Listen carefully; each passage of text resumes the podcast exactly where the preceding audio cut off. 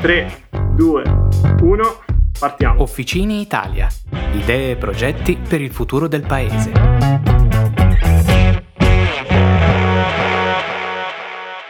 Ciao a tutti, eccoci ad una nuova puntata di Officine Italia, il podcast. Io sono Nicolò e qui con me ci sono Federica. Ciao. Alessandro. Buongiorno. E Amerigo. Ciao a tutti questo buongiorno ricordiamoci che Officina Italia è sempre stato un po' su tanti fuso orari diversi, ascoltato e seguito a ore del giorno diverse, quindi lo estendiamo anche a un buon pomeriggio, un buonasera, ovunque siate e in qualunque orario ci stiano ascoltando. E abbiamo deciso ora di parlarvi un pochettino delle idee che sono in qualche modo il cuore centrale di Officina Italia, è tutto incentrato attorno alle idee che i giovani della nostra generazione possono portare al nostro paese. Quindi se vi ricordate abbiamo diviso le sfide in tre macro aree, bellezza, talento e network. E oggi vi parliamo di... Di cosa vi parliamo? Ce lo dice Federica. La nostra idea si chiama Act for Italy abbiamo partecipato nella categoria bellezza. Bellezza. Oh. Esatto. Oh. Questo era il punto chiave da cui partiamo oggi. Esatto. Quando è partito Officina esisteva già in realtà, perché era nata proprio per eh, fronteggiare delle esigenze del settore turistico durante la pandemia. Poi tramite dei contatti abbiamo scoperto Officina e abbiamo deciso di buttarci perché volevamo conoscere altri ragazzi motivati, scambiare le idee e anche validare la nostra. Quindi abbiamo deciso di partecipare fare per cercare di migliorarci e confrontarci con altri ragazzi super motivati. Ma voi che siete un bel gruppo abbastanza numeroso, giusto? Siete qualche decina, se non ricordo male. Come avete fatto a partecipare così tanti? Allora, come sai, formalmente hanno partecipato in un gruppo più ristretto, però cosa abbiamo fatto? Abbiamo fatto gruppo e quindi dietro le quinte eravamo più o meno, non tutti e 50, ma un gruppo di volontari che aveva deciso di partecipare e abbiamo iniziato a dividerci i compiti, lavorare su sulle più aree, però ovviamente poi le idee sono state portate avanti da quelli che formalmente si erano iscritti alle attività. Abbiamo fatto un po' di brainstorming, diciamo. Ho capito. Invece Alessandro, proseguo a farmi insegnare qualcosa di bellezza anche perché io in realtà mi sono occupato di network,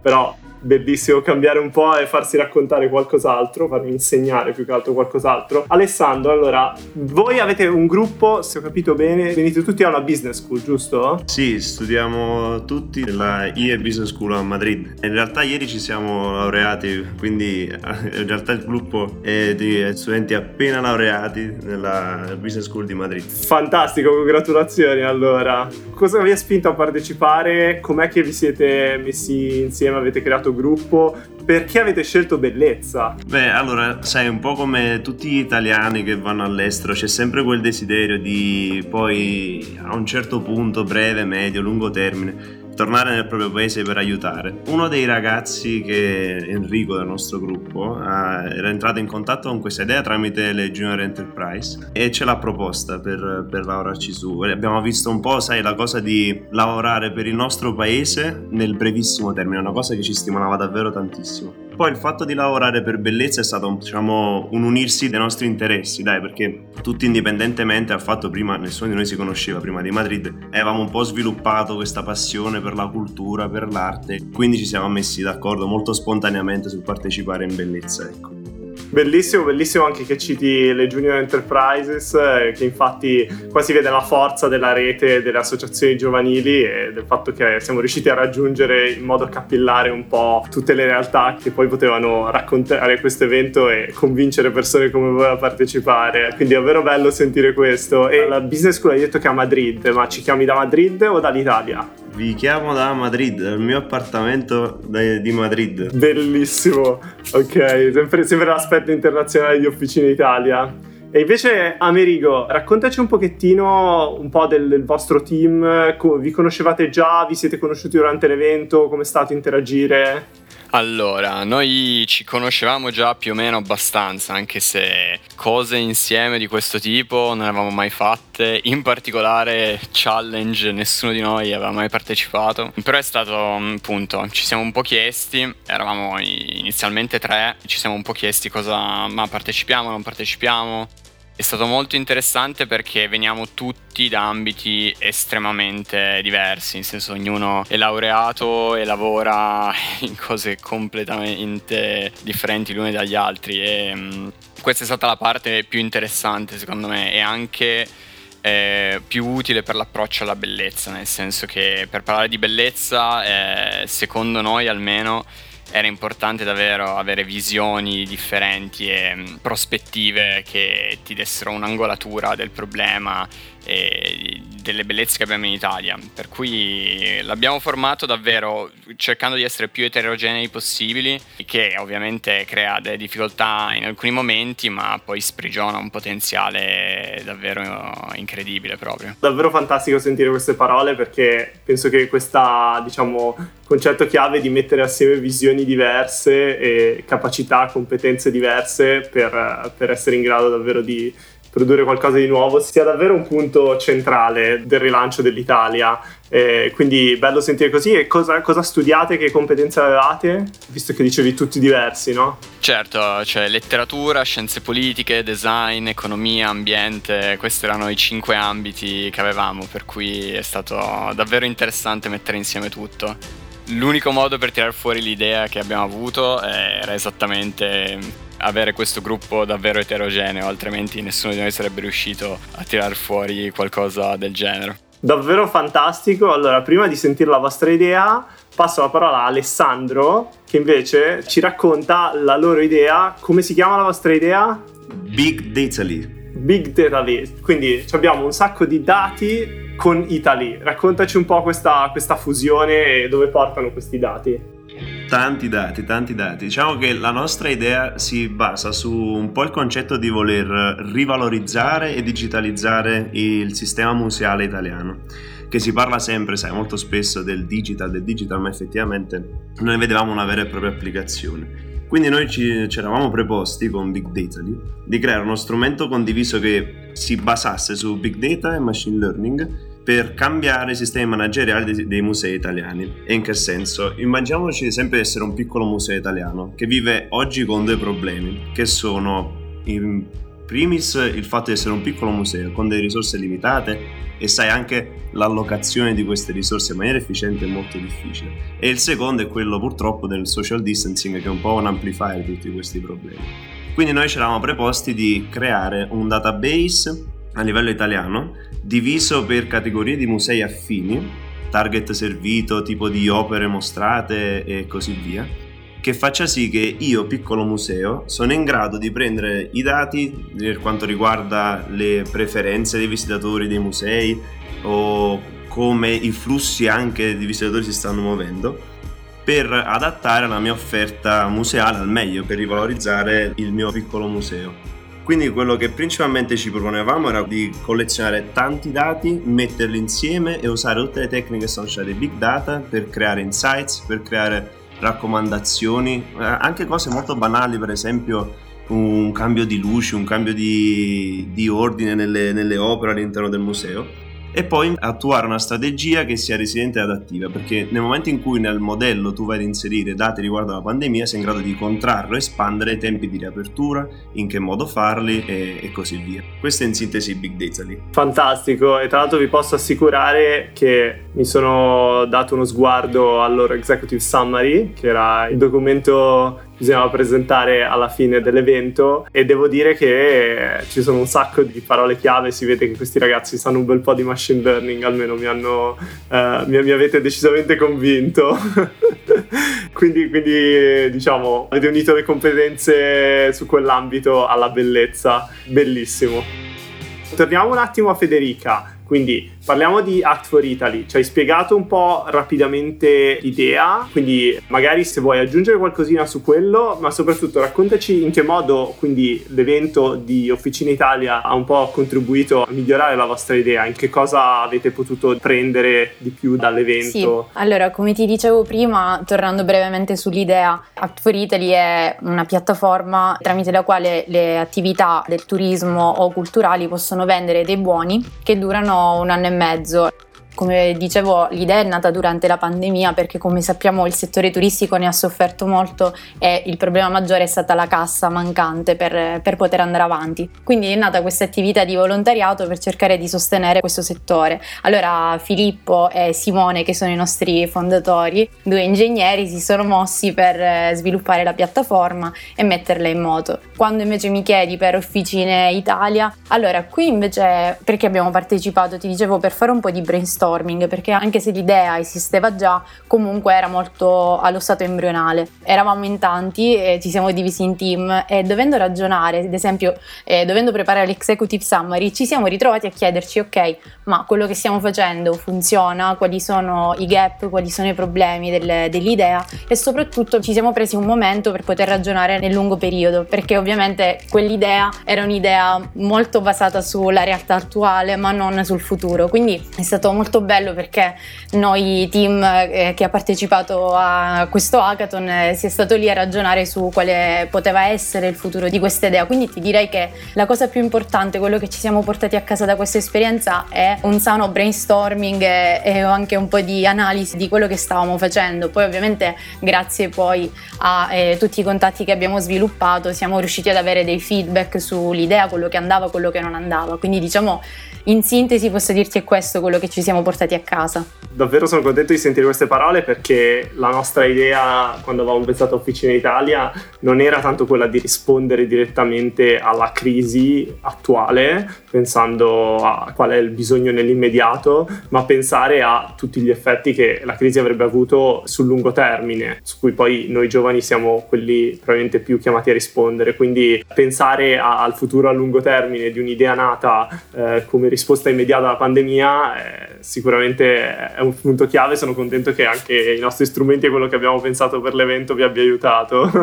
sì, esatto, anche perché proprio eh, in ottica di lungo periodo abbiamo pensato, ok, c'è stata questa crisi e il settore ha subito una forte battuta d'arresto.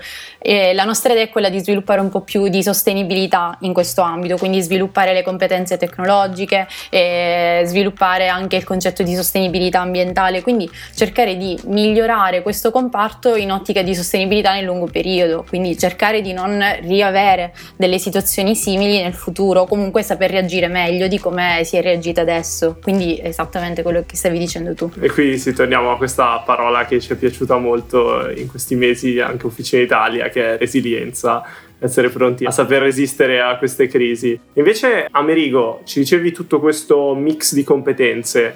Allora, questo mix di competenze ha portato a Resmart Raccontaci un po' di questo progetto, come ci siete arrivati, com'è stato lavorare in eh, così tante persone, cioè così tante competenze e punti di vista diversi online in quel weekend. Magari raccontaci anche qualche aneddoto se c'è qualcosa di interessante. Sì, eh, è stato impegnativo, è stato molto bello però. Volevamo arrivare in realtà all'evento di Officina Italia pronti già magari con un, qualche idea, met- avendo messo giù almeno qualche spunto di riflessione e non siamo riusciti a farlo, nel senso che poi ognuno di noi noi ha avuto i suoi problemi lavorativi da studente, quindi poi non siamo riusciti a farlo. Quindi ci siamo buttati in un infinito brainstorming che è finito poi con l'executive summary quindi l'idea poi purtroppo ci siamo resi conto che è un po' confusa e abbozzata assolutamente. È fatta da tre parti. Una è una piattaforma online per artisti emergenti in diversi ambiti, eh, quindi arti figurative, visive, musicali, dove loro possono appunto accedere al pubblico e questa è fonte pubblicitaria, mettiamola così. Allo stesso tempo questa piattaforma in realtà ha poi un impatto nella nostra testa, non volevamo mantenerla solo digitale, ma avrà un impatto territoriale e fisico, nel senso che eh, la piattaforma organizza degli eventi in cui mette insieme i vari artisti e questi eventi hanno scopo di riqualificazione territoriale, quindi praticamente eventi in cui si mettono insieme diverse arti a tema e si lascia qualcosa sul territorio. Immaginiamo zone appunto degradate della città in cui magari appunto andare, fare un evento, quindi una bella giornata per tutti, ma anche poi lasciare qualcosa lì per il dopo. L'ultimo elemento è il metodo di finanziamento che abbiamo immaginato, per cui ovviamente la possibilità di accedere a tutti i fondi legati alla riqualificazione territoriale e alle opere artistiche, ma dall'altra parte ci siamo immaginati appunto la possibilità per il singolo cittadino di fare un investimento all'interno della piattaforma RedSmart. Questo cosa comporta? Che noi restituiremo poi completamente il capitale investito che va dai 5 euro ai 5.000, quello che vogliamo. Ci siamo immaginati appunto il cittadino che dice io ho qualche soldo da parte, di fare un investimento non sono veramente interessato, però in questo modo io posso finanziare l'attività, so che i soldi mi ritornano fra un anno, due anni, quanto viene concordato e vedo un progetto che sboccia sul mio territorio, me lo vedo sotto casa, mi vedo l'evento che viene creato e mi vedo poi quello che rimane dopo l'evento, che può essere una panchina piuttosto che un bel giardino. Quindi in qualche modo andare a coniugare diciamo, gli interessi degli artisti da un lato, che chiaramente hanno un periodo chiaramente difficile per l'arte, se penso soltanto alla musica e ai concerti che non potremmo seguire per un bel po', coniugati sì. con appunto i bisogni del territorio, ma anche dei cittadini che vivono in questo territorio e che in qualche modo vogliono investire attraverso eventi, ottenere un, un certo tipo di qualificazione. Esatto, sì, questa era un po' la nostra idea. Fantastico, fantastico.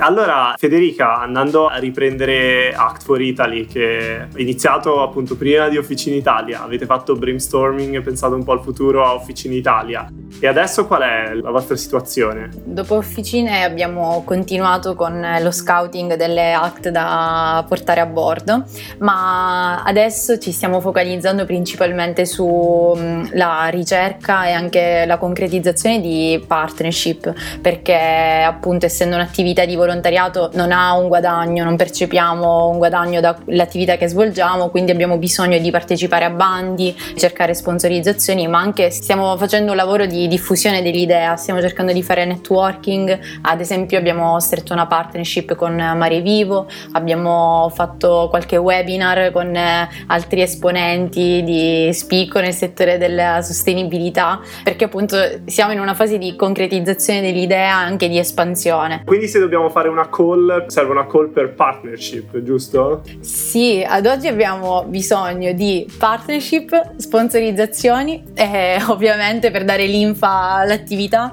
ma poi più di tutto persone, cioè abbiamo bisogno sempre di volontari che hanno voglia di spendersi per l'idea e quindi anzi estendo l'invito a tutti quelli che stanno ascoltando il podcast che sono i benvenuti da noi, abbiamo i background più diversi, da ingegneri, economisti, laureati in filosofie e lettere. Siamo un gruppo molto vario, quindi qualsiasi mano sicuramente è d'aiuto per portare avanti l'iniziativa. Fantastico. Invece Amerigo, la vostra idea, come vi siete lasciati alla fine dell'evento? Uh, ci siamo lasciati abbastanza confusi, come per riprendere quello che dicevo prima, però no, appunto, più che l'idea di Resmart che in questo momento è in stand-by o quantomeno sta seguendo una strada abbastanza tortuosa, quello che abbiamo capito e che ci portiamo a casa da Officina Italia e che è un po' anche quello che crediamo sia importante trasmettere a tutti e davvero che mettersi insieme, trovare uno spazio per dare sfogo alla propria potenzialità è necessario. È necessario perché personalmente uno si sente poi assolutamente soddisfatto e ne ricava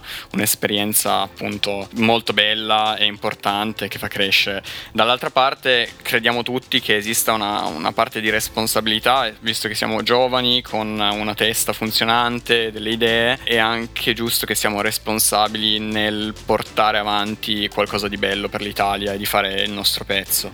Per cui più che Resmart noi stiamo andando avanti su questa linea qui, cioè continuando ad attivarci, a far attivare altre persone da questo punto di vista qui è Officina Italia, noi crediamo sia stato un ottimo evento e speriamo che continuate anche voi su questa strada. Questo è davvero un punto chiave perché al di là della singola idea che magari può essere stato un buon modo di metterci la testa durante quel weekend, però è davvero lo spirito di iniziativa e la forza di volontà che secondo me ci siamo portati un po' tutti a casa ed è un po' vero anche per noi che di Officina Italia stiamo un po' pensando al nostro futuro, c'è tanto lavoro da fare e bisogna che ci impegniamo tutti.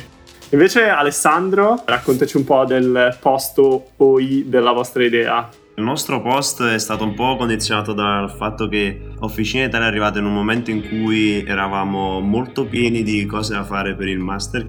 Quindi ci siamo dati delle piccole scadenze interne su dei piccoli lavoretti da fare durante il mese di giugno, luglio ed agosto in termini di ricerca sulla fattibilità dell'idea che stiamo seguendo, così da tenerla viva, tenere il fuoco, il fuoco acceso, diciamo. Però, come dicevo, la cosa che più ci ha lasciati ci ha fatto capire come anche in uno spazio di tempo così breve che quello di un fine settimana, se delle persone con un intento comune, con una grande voglia di voler fare qualcosa, di voler creare un impatto, si mettono insieme possono davvero creare qualcosa di, di, concreto, qualcosa con una prospettiva che abbia appunto un effetto positivo sul territorio, sulla nazione, che è una cosa che a me personalmente ha davvero, davvero colpito molto, è stata proprio la cosa che prendo da, da questa officina Italia. Fantastico, siamo davvero contenti di essere riusciti a risvegliare un po' questo spirito in tanti animi, eh, anche un po' sparsi in giro per il mondo.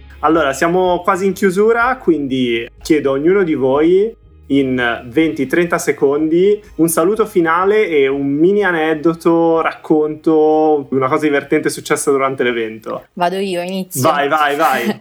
allora, intanto saluto tutti, ti ringrazio per averci ospitato e ti racconto il mio aneddoto personale. Considera che quando ho iniziato Officina Italia io ero entrata in Act for Italy da tipo 10 ore e allora mi ha detto guarda Fede stiamo partecipando a questa iniziativa, aiutaci, abbiamo un sacco di cose da fare quindi mi ero appena associata e sono rimasta fino alle 2-3 di notte a portare avanti l'executive summary. Quindi diciamo che sono stata inglobata in questa attività improvvisamente mi sono ritrovata a fare le due. Ho detto vabbè ok abbiamo iniziato a bomba però devo dire che ne valsa la pena. Dai sono... fa, fa parte del gioco no? Comunque ricordo a tutti che noi avevamo detto che dalle 9 di sera in poi avremmo smesso di lavorare per il sabato. Poi, se ti hanno fatto lavorare lì, te la devi prendere col tuo gruppo, secondo me. Eh, problemi interni. Vai, prossimo. Vai, ci sono. Io ringrazio per l'opportunità di nuovo, ringrazio il team che ha lavorato e il mio appello è fare, nel senso che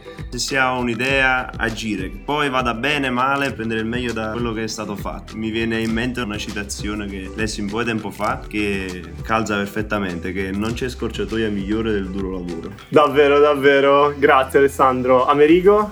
Va bene, io saluto tutti, ringrazio ancora di questa possibilità e appunto eh, spero che sia di ispirazione anche per qualcun altro. Questa puntata la cosa divertente, chiamiamola così, è stata all'inizio una discussione lunghissima, meramente filosofica direi, sulla bellezza che si è protratta per direi un paio d'ore per poi concludersi con in realtà un blackout eh, e un cortocircuito dei vari computer che sono spenti e l'abbiamo preso un po' come un segno del destino e dire forse dobbiamo muoverci un po' dai massimi sistemi a tirar fuori un'idea più pratica invece di continuare a parlare di chissà quale idea astratta e insomma, nel ventunesimo secolo, bellezza senza tecnologia è un po' difficile, no?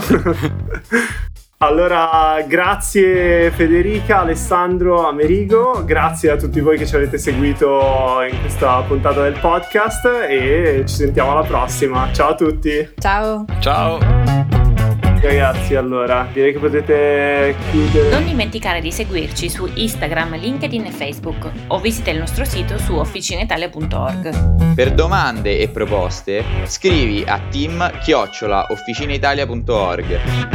Alla prossima con il podcast di Officina Italia.